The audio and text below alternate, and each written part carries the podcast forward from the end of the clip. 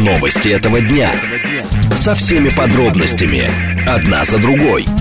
Объективно, кратко, содержательно. Поток. Успеем сказать главное. Программа предназначена для лиц старше 16 лет. 14.06, столица радиостанция «Говорит Москва», 94.8, микрофон Евгения Волгина. Всем доброго дня, программу «Поток», мы для вас много тем сегодня подготовили. Координаты эфира, смски плюс семь девять два пять восемь восемь восемь восемь девять четыре восемь. Телеграмм для ваших сообщений «Говорит МСК». Боты смотреть можно в YouTube-канале «Говорит Москва». Стрим там начался. Пожалуйста, подключайтесь. Сейчас движение начнем. В движении. А движение в городе уже тяжелое. Кстати, шестибальные пробки в Москве. Вообще не едет практически ничего. А по МКАДу скажу, затруднения здесь значит, между Минским шоссе, Калужским шоссе, внешняя сторона, Рублево-Успенская, Новорижская, а, так, еще Волоколамская, вот здесь все туго. И на юго-востоке тоже, относительно, кстати, на востоке нормальный, в Лосином острове. Пока что проедете быстро. А третье транспортное кольцо, здесь пробка, получается, у, внешняя сторона от Нагатинской набережной, эта пробка, тянется она до Кутузовского проспекта.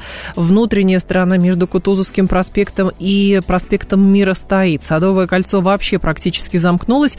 Радиальные магистрали, ну, более-менее едут, за исключением Ленинградки и, соответственно, а, Новой Рязанки в районе Лыткарина и Жуковского. И еще туговато на Рублево-Успенском шоссе. Остальные магистрали пока что едут нормально. Слушать. Думать. Знать. Говорит Москва. 94 и 8 FM. Эм. Поток. Новости этого дня. Медведев предложил простить бойцов ВСУ, не уличенных в преступлениях против человечности. Песков заявил, что Россия вполне может состязаться с Западом по эффективности медиа. Далее мы с вами обсудим, что парламент Израиля утвердил решение Кабмина, отвергающего диктат по палестинскому государству. То есть Израиль выступает против того, чтобы Палестина обрела государственность. Депутаты против размещения в рамках ОСАГО автовладельцам ущерба из-за ненадлежащего содержания территории. Про это тоже будем говорить. В «Умных парнях» у нас сегодня Майя Ламидзе, исполнительный директор Ассоциации туроператоров России. Поток. Успеем сказать главное – Итак, зампред Совбеза России а, Дмитрий Медведев привел аналогию из истории 20 века, а аналогия родилась в контексте того, что Медведев предлагает простить бойцов ВСУ, не увлеченных в преступлениях против человечности. Когда закончилась Вторая мировая, руководители гитлеровской Германии, активистов НСД, а, а, значит, СС, партийно-политический аппарат судили, кого-то казнили, их было немного, напомнил Медведев, но абсолютное большинство участников немецкой немецкой военной машины вернулись домой. В известном смысле такой же масштаб должен быть здесь применен, сказал политик. Дмитрий Медведев сделал акцент на то, насколько гуманно российская армия обращается с украинскими пленными. Вы видите, в последнее время они активно сдаются, потому что понимают, если они останутся там, то погибнут. Олег Иванов с нами, руководитель Центра урегулирования социальных э, конфликтов. Олег Борисович, здравствуйте. Добрый день. Скажите, пожалуйста, как это работает в рамках конфликта? Кого прощают, кого судят, кого отпускают? Э, если, ну, самый, наверное, э, известный конфликт – это Вторая мировая война, Великая Отечественная война.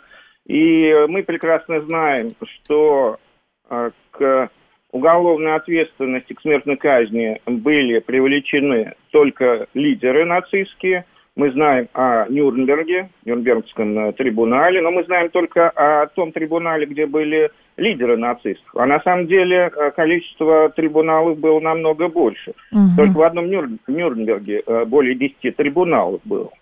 А, кроме того, ну, это нацисты. Их вешали, их э, привлекали к пожизненному заключению – но не нужно забывать, что еще было огромное количество военнопленных, которые э, формально не являлись э, преступниками военными. Тем не менее, они все равно несли ответственность. А, они, миллионы человек работали у нас в Советском Союзе, восстанавливали города, строили дороги, работали по-разному там в течение нескольких лет, и большая часть из них уже к 50-му году вернулась обратно а, в Германию, но среди них были и осужденные военные преступники. Они работали на установление, содержались в лагерях до 1955 года. Если мы берем аналогию, я думаю, что ее вполне можно взять по, на наш конфликт с Украиной, специальную военную операцию, то, наверное, здесь тоже нужно разделить военнослужащих Украины после окончания конфликта на несколько а, частей. Первое – это нацисты, это азовцы, причем нужно сказать, что Азов по нашему законодательству это террористическая организация. Соответственно, все те, кто служили в Азове, они должны быть автоматически привлечены к уголовной ответственности. Причем, если раньше Азов э, был батальоном, Э, потом во времена Мариупольской битвы полком, то сейчас это целая бригада. Угу. Это третья штурмовая бригада, которая себя, кстати, э, крайне негативно а, проявила себя, сбежала, по большому счету, из а, Авдеевского химического комбината – но, тем не менее, это несколько тысяч человек. Я думаю, что они должны быть привлечены к уголовной ответственности в любом случае. Олег Борисович, а насколько, я прошу прощения, а насколько действительно сейчас а, велики возможности для того, чтобы а, по каждому солдату, что называется, отрабатывать, ну, как бы участвовал ли он в карательных операциях или не участвовал? Или, что называется, я просто выполнял приказ, а уж какой он был дан, ну, не знаю, потому что я подневольный военный человек. Но мы понимаем, что, скорее всего, такие, таких случаев много. Ну, вот мы э, после Мариуполя э, в плен сдалось несколько тысяч человек, в том числе и в первую очередь это Азов, ну, там были морпехи еще украинские. А, ну вот по военнослужащим полка, полка Азов до сих пор проходят судебные процессы. Uh-huh. И они привлекаются к ответственности вплоть до пожизненного заключения.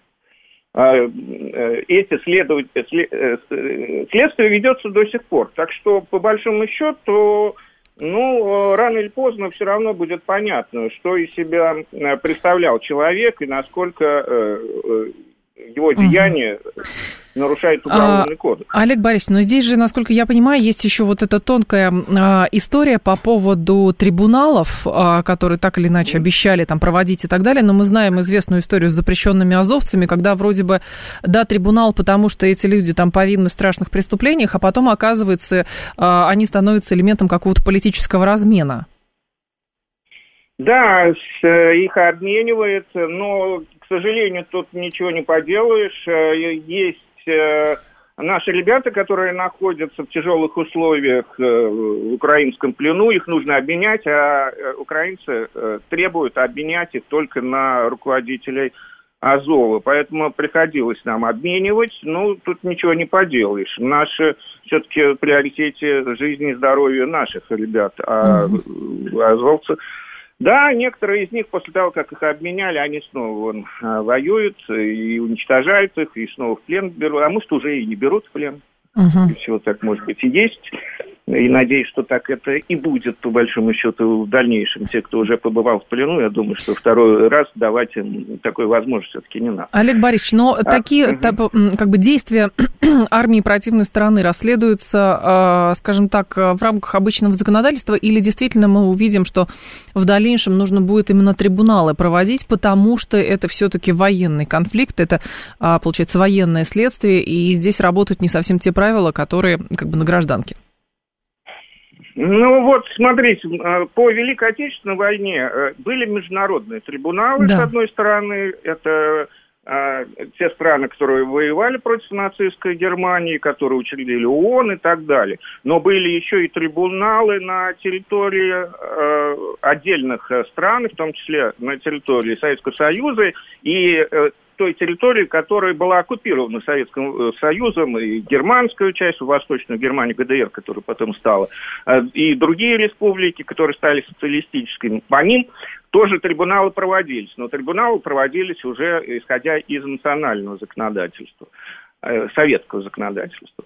А, теоретически мы можем создать действительно, принять какой-то закон и предусмотреть и трибунал по данной по данному конфликту, но, с другой стороны, у нас есть и уголовное законодательство, которое, в принципе, достаточно полно э, дает возможность нам привлекать этих лиц и по нашему действующему уголовному законодательству. Поэтому угу. ну, будем смотреть. Я думаю, что по большому счету, может быть, трибуналов и не нужно, и сейчас привлекаются нацисты украинские, и в том числе ну, к пожизненному заключению, но это максимальный срок, хотя, может быть, для них нужно будет и изменить бы уголовное законодательство и ввести обратно смертную казнь, тем более, что мы не ограничены теперь международными всякими нормами и правилами.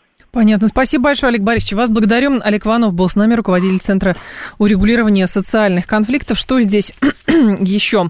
А, важно повторюсь, что, значит, Медведев приводит аналогию из истории 20 века, когда закончилась Вторая мировая война. Руководители гитлеровской Германии, активистов НСДАП, а, СС, партийно-политический аппарат судили, кого-то казнили. Их было немного, но абсолютное большинство участников немецкой военной машины а, вернулись домой. Но они какое-то время здесь все равно в трудовых лагерях были и так далее. В известном смысле такой же масштаб должен быть здесь применен. Но вот история с тем, что кто-то вернулся, а, сразу же другая аналогия возникает. Это знаменитая история с этим Ярославом Гунькой – которому в канадском парламенте аплодировали, а потом, в общем, скандал на весь мир разразился, и там тоже украинская страна говорила, ну как его можно, вот куда его надо выдавать, если он, э, значит, просто выполнял приказ, ну что такое? Вопрос как бы уровня преступности этих приказов, вопрос, конечно, выбора, который присутствует или не присутствует. Вот, поэтому аналогий здесь много можно привести, но, насколько мы понимаем, действительно, а, по крайней мере, Следственный комитет возбуждает регулярно уголовные дела, связанные с преступлениями вооруженных сил Украины и, соответственно, расследования по этим делам ведутся.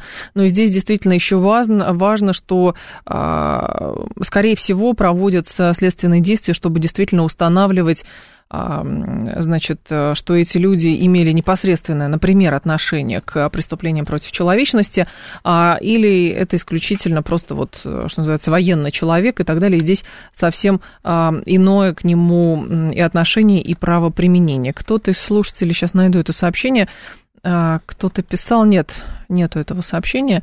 Трибунал необходим для исторического а, международного осуждения, а, говорит наш слушатель. Ну да, почему нет? И в рамках трибунала, соответственно, расследование же проводится. Да. Но даже если не будет условно какого-то международного трибунала, то есть все возможности проводить там значит, трибуналы внутри страны, или это будет в рамках какого-то следствия, то здесь э, вопросов много остается.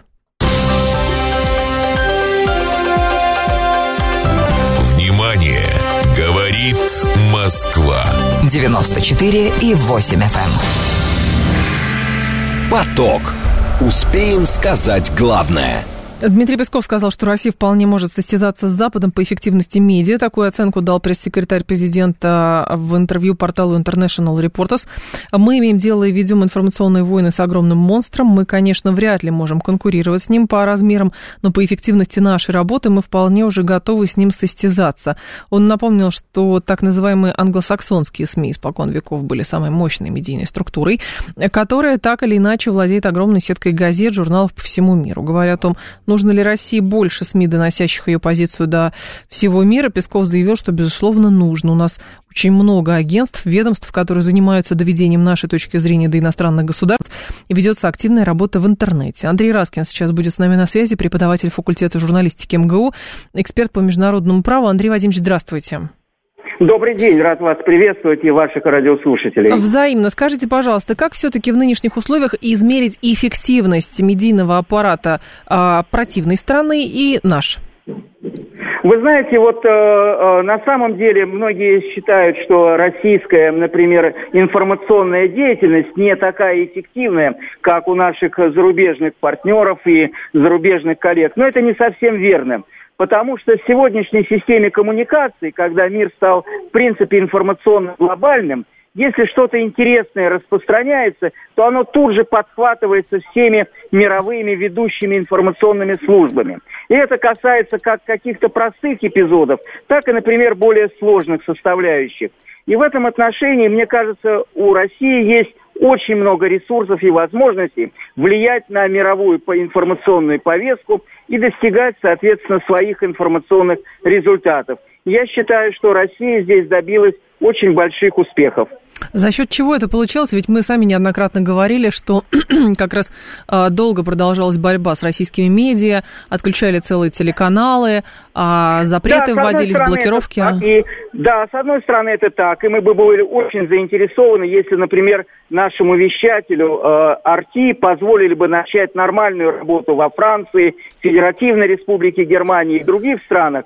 Но не надо забывать, что если, например, выступают некоторые наши яркие журналисты и публицисты и привлекают внимание к острым темам, это не остается незамеченным. И я это много раз видел по откликам, которые возникают в британской прессе, в той же французской, немецкой угу. прессе. Ссылаются на наших журналистов, активно ссылаются. Это значит, что это эффективно. Когда, соответственно, это то, что действительно э, может, соответственно, повлиять на общий интерес, это не остается незамеченным. Вот так устроена природа современной международной коммуникации. А, Андрей Вадимович, здесь возникает другой вопрос. А, на какую аудиторию, с вашей точки зрения, направлены основные российские усилия? Это аудитория на Западе или это аудитория а, в остальном мире? Если говорить о нашей внешней информационной да. деятельности, то, конечно, это аудитория, которая э, проживает за пределами Российской Федерации. Но и здесь мы работаем очень тонко на самых разных направлениях. Это, во-первых, наши диаспоры, которые сегодня очень бывают многочисленны в разных странах но в том числе это и э, граждане других стран, которые опять-таки могут, соответственно, получить доступ к той информации, которым интересно, благодаря тому, что интернет открытое пространство, ресурсов так много, что если что-то будет интересным, все равно это будет подхвачено, все равно это будет ретранслировано, все равно это не останется незамеченным. Поэтому влияние колоссальное. А, Андрей Вадимович, а, еще если сравнивать цели и задачи, с вашей точки зрения, медийный а, аппарат западный, он настроен на то, чтобы продолжать убеждать внутреннюю аудиторию как бы в правоте своей точки зрения, или все-таки он действительно прежде всего направлен на внешнюю аудиторию, как вы считаете? Ну, он направлен и на внешнюю аудиторию, но до российской аудитории это на самом деле не всегда прямо попадает.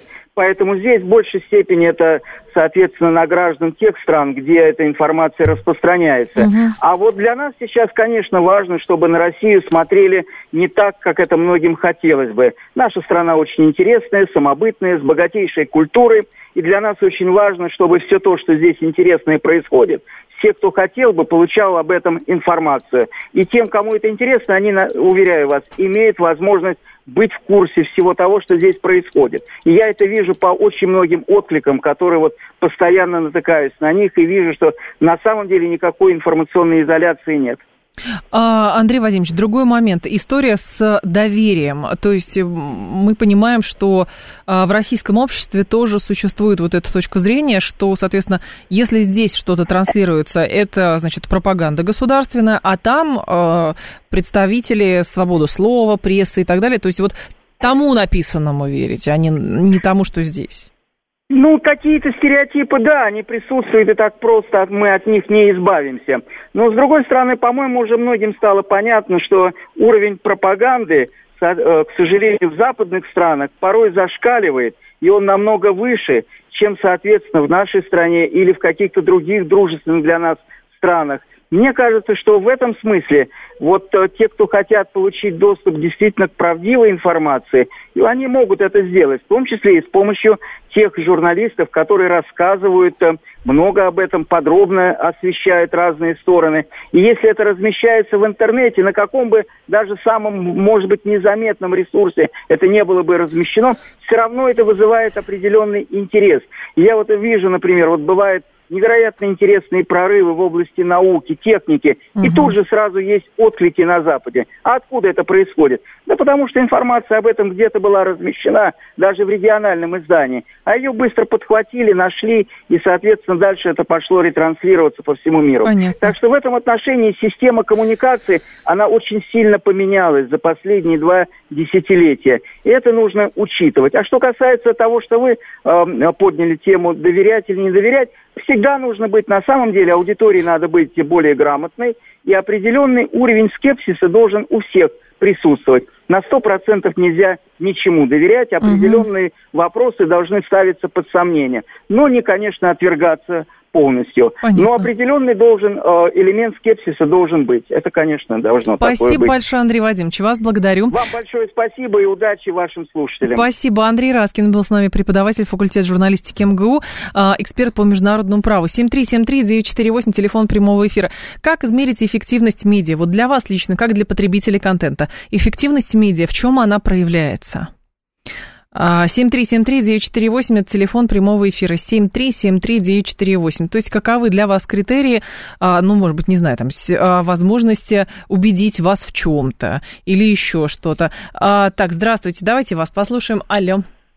А, Евгений, здравствуйте, это Александр. Пожалуйста, Слушайте, ну, Александр, да. Самое главное, чтобы наши журналисты не были, эм, как это сказать, не, не хотели нас напугать за границей. Понимаете, Не вот поняла. ну, в- Как это? Вот ваш, ваш сейчас собеседник был настолько позитивен, настолько открыт, что Так. мне захотелось э, поверить в то, что никаких врагов-то у нас нет за границей. Почему? Понимаете, вот а Не- не потому что понимаю. он сказал, что там нет врагов, там есть люди, которые на самом-то деле хотят рассказать правду. А нам остается только проверить и, и проверить и понять, что это правда, а что это ложь. Понимаете? Вот Нет, но врагов. противоборствуют стороны-то все равно Но присутствуют. это, но это не это же это не война, э, как сказать, это не Как? противопо... это конкуренция. Но, Это- вы знаете, методы-то разные конкуренции. Я поняла, Александр, спасибо большое. То есть вы говорите, что надо перестать пугать. Э, Так и без журналистов пугают. Ну, правда, без журналистов пугают. Потому что та страна говорит, там, а нам не нравится, кто вами правит. Поэтому мы придем и вот э, хотим, чтобы там ваш руководитель в Гаге оказался. А если вы вот, э, если вы нас не будете слушать, мы что-нибудь другое устроим. И демонстрирует это на примере других стран. Ну, как бы тут, понимаете, одно дело, когда, э, как это называется, если будут убеждать, что врагов нету, это не значит, что врагов нету. Ровно так же, когда убеждают, что враги есть, это не значит, что они на самом деле есть. 7373948, я слушаю вас. Здравствуйте, алло. Здравствуйте, Евгений. Пожалуйста, Тем да. менее, э, медиа, я считаю, это вот быть эффективным, это искусство. Тут нельзя этого достичь при помощи каких-то э, приемов. Вот она либо есть, либо нет. Вот ваша радиостанция – это идеально эффективное средство информации. Она одновременно и серьезная, и такая, что приятно слушать. Ну, вот Макс Марина я слушаю с удовольствием их виртуозную, так сказать, радиоигру. Вот.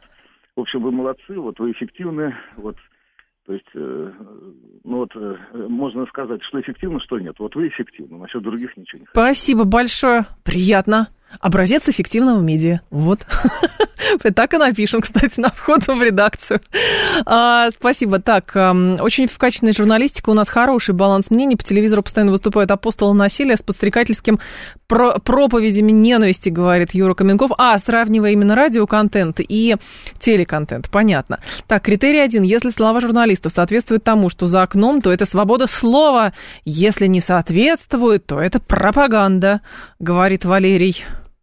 Вы знаете, иногда бывает так, что вот в одном вашем дворе не соответствует, а в соседний двор войдете, там будет соответствовать. И вот что это тогда? Свобода слова или пропаганда? Вопрос. Так, информацию с обеих сторон мониторим, а ваше замалчивание и недопропаганду э, с усмешками воспринимаем, говорит Евгений. Вот какой вы, Евгений? Ваше замалчивание. Конечно же, естественно. Вот видите, я ваше сообщение не замалчиваю. Но вы, правда, еще какую-то ерунду пишете, поэтому ее я замалчиваю. Вот. А когда ерунду не пишете и не замалчиваю, абсолютная свобода слова с элементами диктатуры. 14.30 новости и продолжим. Новости этого дня. Со всеми подробностями. Одна за другой. Объективно, кратко, содержательно. Поток. Успеем сказать главное. 14.37 в столице. Радиостанция «Говорит Москва». У микрофона Евгения Волгина. Мы с вами продолжаем. А, так, 7373948, телефон прямого эфира, 7373948, по коду 8495. Так, по поводу журналистов, у каждого есть свой сектор обстрела, к этому нужно правильно относиться. Говорит Москва, хорошая радиостанция. А, за этим мы работаем, естественно. Так, есть, если вещают из-за границы, нужно делить на два. Если отсюда, то что-то не договаривают, говорит Александр Невский. Послушайте, вы знаете, здесь просто про критичность мышления, и поэтому не забывайте, что классические медиа – это все равно то, что немножечко уходит на другой план. То есть это существует, это никуда не уйдет, естественно, но добавляются социальные сети, которые, помните, а, выстрелили как раз вот с тем позиционированием, их начали открывать, что там-то настоящая свобода и так далее. Там-то не будет никакой модерации, там все люди а, могут высказывать свое мнение и так далее. А потом что возникло? А потом возникло ровно то же самое, что мы с вами наблюдали. Не нравится какой-то человек, его банят. Не нравится еще кто-то, вообще тоже берем алгоритмы, которые работают так, что ты ничего э, тебя интересующее не значит, альтернативную точку зрения не получишь, но заодно будешь полностью, а, как это, прошит э, вражеской пропагандой, и никакого альтернативного мнения не будет. Это к вопросу о том, что надо действительно, живем сейчас в современном мире, когда информации просто мегатонны какие-то, и нужно а, пытаться в ней не просто разобраться, а просто еще учиться фильтровать эту информацию, чтобы просто не, не погрязнуть во всем этом сложном а, деле.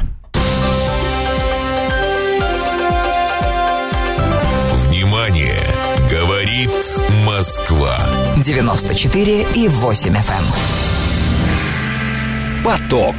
Успеем сказать главное. Так, мы с вами дальше продолжаем. Смотрите, э, парламент Израиля утвердил решение Кабмина, отвергающего, это называется диктат э, по палестинскому государству, сообщает радиостанция КАН, государственная израильская радиостанция.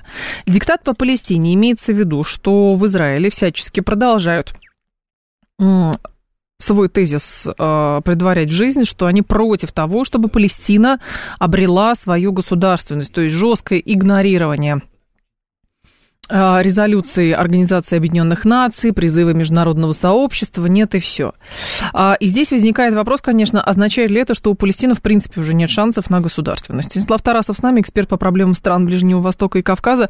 Станислав Николаевич, здравствуйте. Здравствуйте, Евгения. Ну вот парламент Израиля утвердил решение Кабмина. И, следовательно, что должно теперь произойти? Все, Израилю больше не будут э, предлагать все-таки садиться за стол переговоров, рассматривать варианты того, что есть два государства в этом районе или что?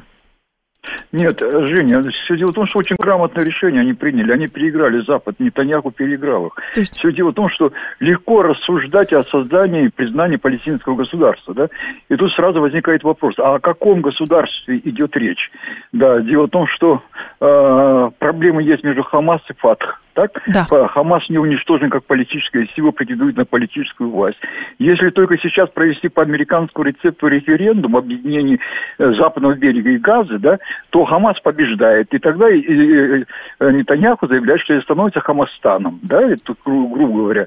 Здесь есть концепция э, будущего Палестины, высказанная Саудовской Аравией, да, они не хотят, чтобы это было радикальное государство. Есть позиция Турции. Э, Запад, кстати говоря, тоже и играя, э, э, спекулируя на э, Штаты, спекулируя на идее или угрожая одностороннему признанию палестинского государства, фактически шантажирует Израиль, требует, чтобы он пошел на урегулирование ситуации в Газе. Но если Запад действительно хочет урегулировать эти ситуации, особенно Штаты, то можно было бы заявить сначала о прекращении финансовой и военной помощи, а дальше следовать по заявленному сценарию. Блефуют все – Угу. Запад блефует, Израиль блефует, окружение блефует. Единственное, что э, в позиции Москвы и Пекина, кстати говоря, здесь звучат трезво, да. вернуться к международному формату международной конференции, вернуться к резолюциям Совета Безопасности, вести миротворческий корпус и начать процесс урегулирования отношений на базе создания двух государств. Но почему другие Включая... тогда... Почему... Да, я, я понимаю, о чем вы говорите, Станислав Николаевич, но да. почему тогда, с вашей точки зрения, блефуют и израильтяне, и блефуют кайфуют, соответственно, американцы, хотя все призывают к тому, что как ужасно, что то, что происходит, значит, э, в регионе. Евгений, потому что за вот этим конфликтом, за этим конфликтом истинные интересы, да, они скрываются. Еще ни один ни аналитик я не встречал, который бы мог бы объяснить, а что происходит э, в регионе, не поставил бы грамотную диагностику, потому что регион, как сказал, кстати говоря, Бернс, это mm-hmm. бывший посол э, в России, а нынешний директор ЦРУ, Это очень квалифицированный американский специалист по Ближнему Востоку, владеющий несколькими языками ближневосточными. Он сказал, что он никогда не видел, 48 лет проработав в регионе, он никогда не видел, чтобы регион находился в таком взрывоопасном состоянии. Взрывы начинают происходить сразу во многих точках, да, и уловить какую-то логическую взаимосвязь, объяснять это проблемами экономики, гео, э, гео, э, какой-то геополитики в однозначном падеже уже невозможно. Происходит события трансформационного характера. И поэтому блокировать сейчас пока еще не поздно. Можно блокировать израильский хамасский конфликт, но поезд уже уходит. Если только ситуация будет, реакция будет запоздалой, э, весь Ближний Восток пойдет в разнос. А это значит, что начинается практическая реализация американского проекта Большого Ближнего Востока. Главный смысл следующий. Из пяти государств сделать 14. Фрагментация. Посмотрите, и даже появление палестинского государства в этих условиях раньше, если бы угу. признали Палестину, было бы все нормально. А в нынешней ситуации это процесс фрагментации.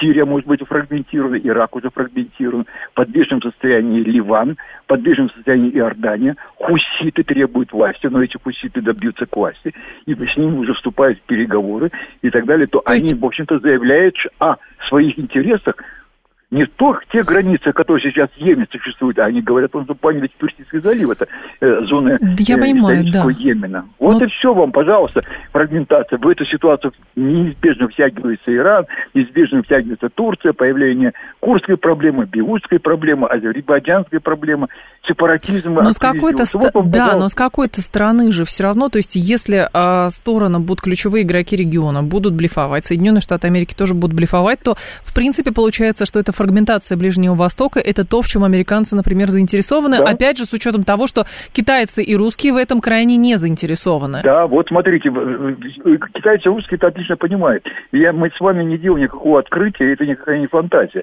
Потому что влезать сейчас на чьей-либо стороне сейчас, да, сейчас можно только э, предлагать политические средства решения урегулирования и так далее. И то они запаздывают, скажем так, они уже запаздывают и так далее. Сейчас все завязано следующим. Нетаньяху интегрирован в избиратель, американский избирательный цикл. Он не хочет Байдену помочь а, держать победу на Ближнем Востоке. Любое событие, которое из инициативы, которая исходит со стороны Соединенных Штатов по урегулированию, блокируется Нетаньяху полностью. И сейчас они, кстати говоря, с точки зрения их национальных интересов, с точки зрения сохранения израильской государственности, кстати говоря, решение было правильным.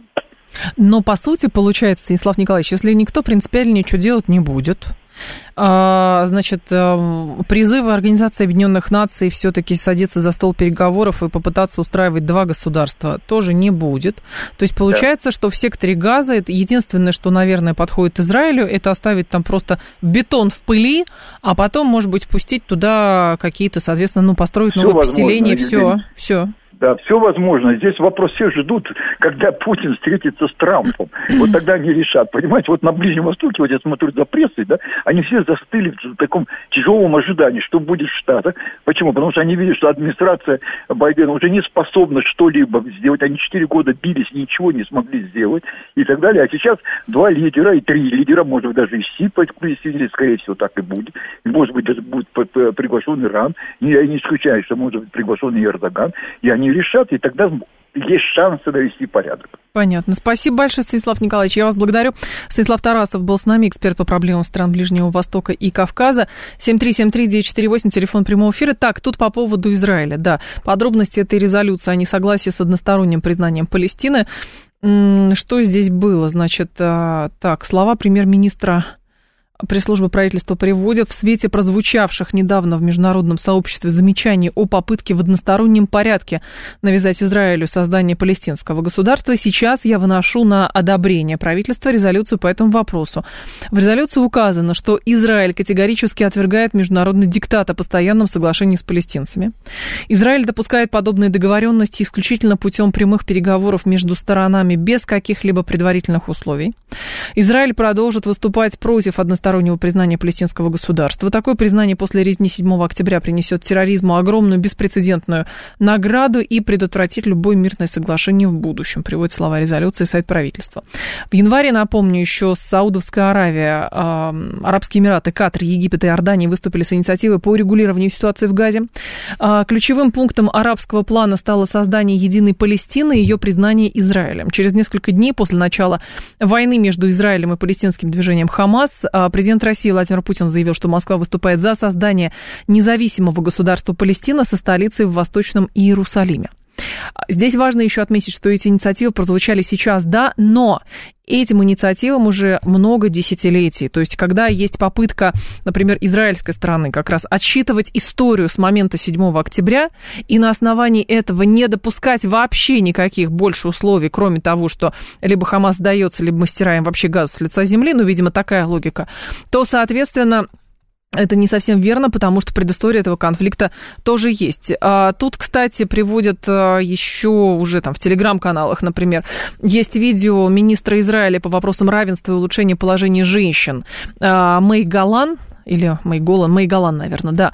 Ее цитату, она говорит, я лично горжусь руинами газа и тем, что каждый ребенок даже через 80 лет расскажет своим внукам, что сделали а, израильтяне, говорит она. Она сделала заявление при обсуждении изгнания депутата Офера Касифа, который проявил сострадание к палестинцам и выступил против израильской войны в секторе Газа. А, это к вопросу о политическом климате, который сейчас а, существует в Израиле, и поэтому, в общем, а, это, скажем так, важный штрих к тому, чтобы понимать, почему Израиль так жестко стоит именно на своих условиях, про, по непризнанию палестинского государства, по тому, чтобы садиться за стол без предварительных каких-то договоренностей. Но и сегодня была статистика опять, что там погибли люди в ходе авиаудара.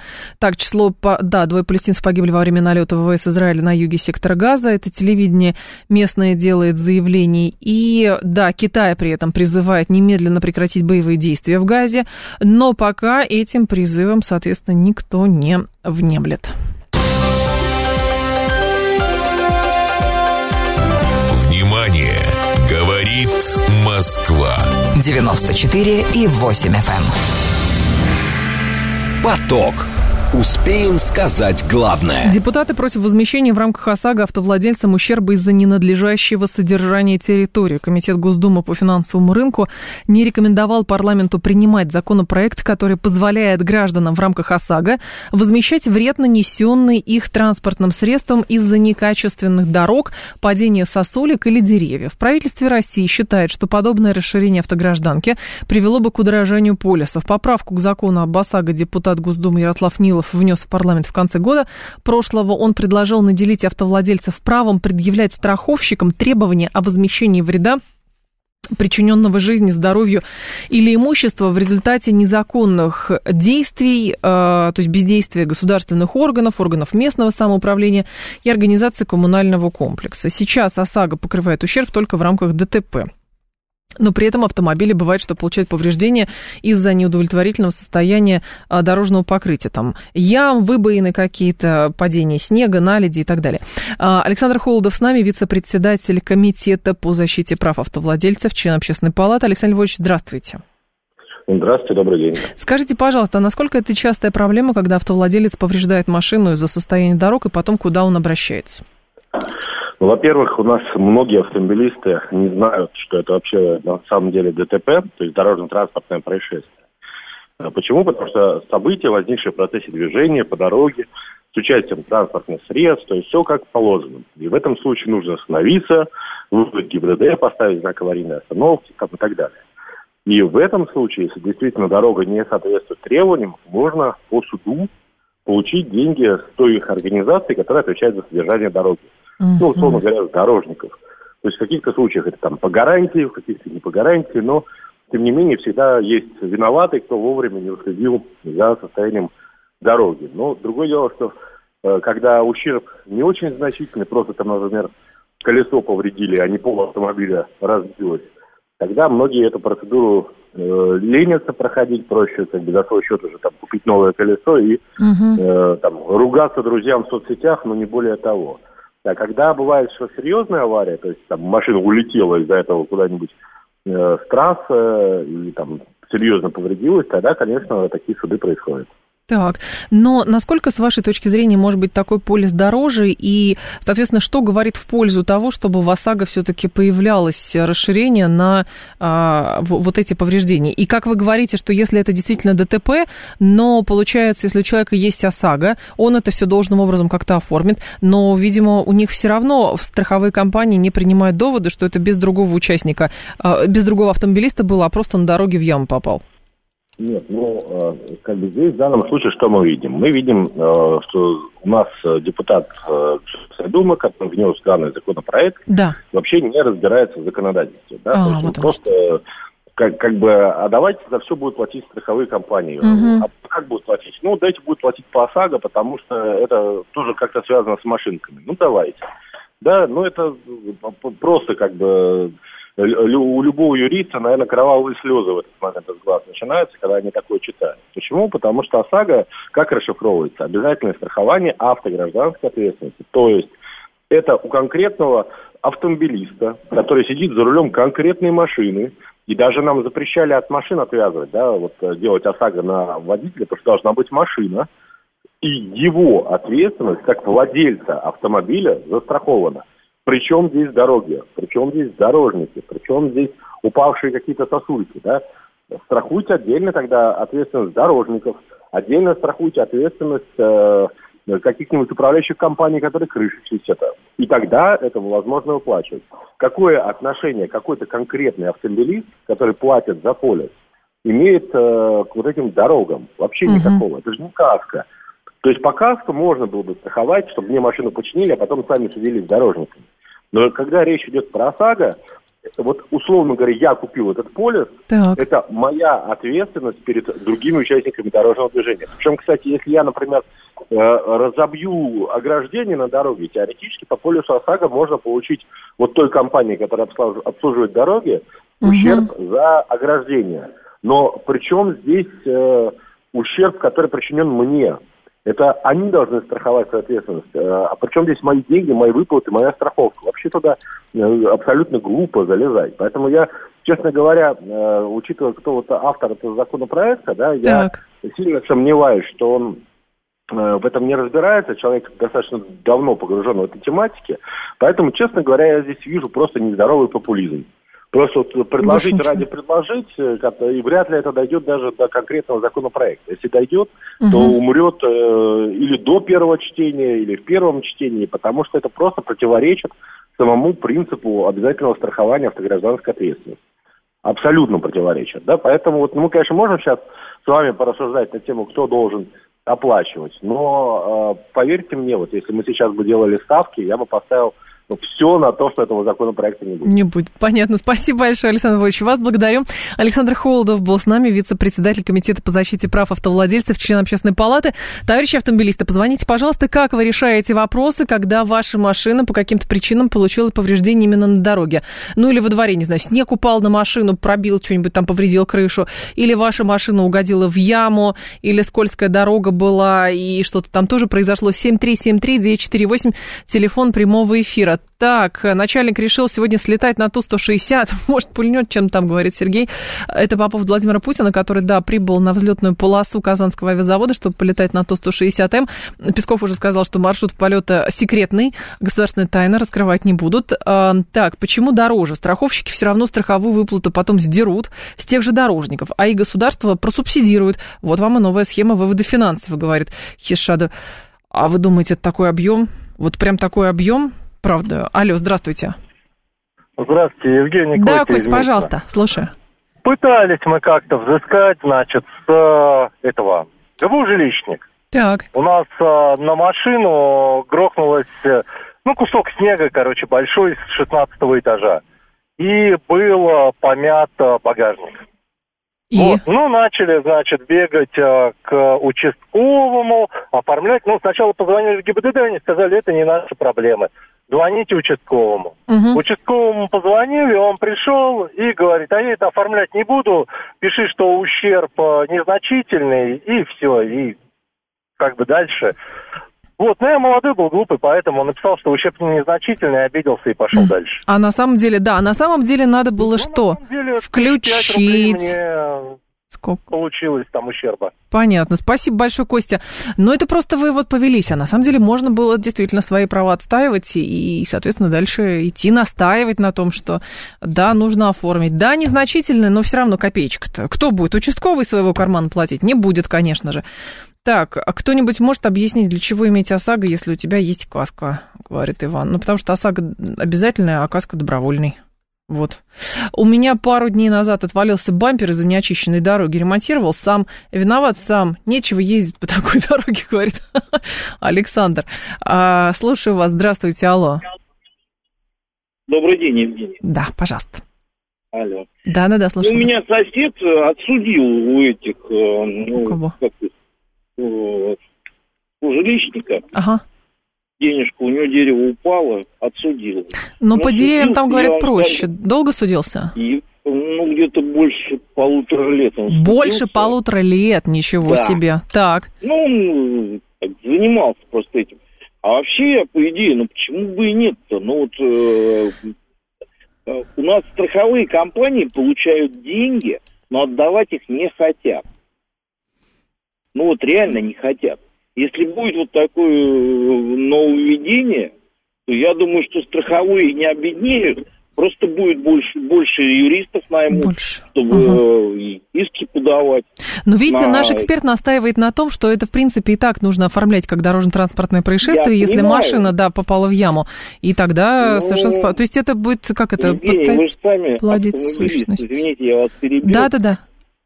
Ну, вы же сами автомобилисты, и поэтому вы знаете, у нас гаишники на такое вообще не приедут. Если вы на ДТП будете Мгм. ждать его, ну, два часа минимум. Да А по-разному. Да, я согласна с вами, что здесь нужно, э, знаете как, а, вы лучше меня знаете, что чтобы защитить свои права, нужно постараться. У нас был случай, у нас побили машину полностью вообще по всему периметру машин, все стекла побили. Вот. И, соответственно, да, это участковые, полиция, все дела. Они тоже говорят, что мы будем? Это вот, а может быть, вы это сами сделали, говорят нам. Хотя мы догадывались, кто это сделал. А вот вдруг вот что теперь? Ну, потом пришлось походить, посмотреть, понастаивать все-таки на том, что указать по пунктам, где нарушаются наши права, когда отказываются нам оформлять все это дело. Но тоже пришлось какое-то время походить, но при этом а, как-то, а, когда настаиваешь на том, что сотрудник полиции может сделать свое важное дело в целях защиты граждан, соответственно, все это оформить, а, там, попытаться найти этих виновных хотя бы и так далее, то это все работает. Просто не так быстро. То есть я полагаю, что даже если это в ОСАГО все равно внесут, скорее всего, придется ходить, доказывать, что, соответственно, ты не сам оторвал этот бампер, что действительно в это колесо, в, в эту яму попала твоя машина, поэтому колесо пробило. В общем, все равно, как это называется, хочешь отставить свои права, ну, постарайся. Постарайся, хорошо постарайся, тогда, может быть, получится. Давайте новости сейчас послушаем, потом про туризм поговорим.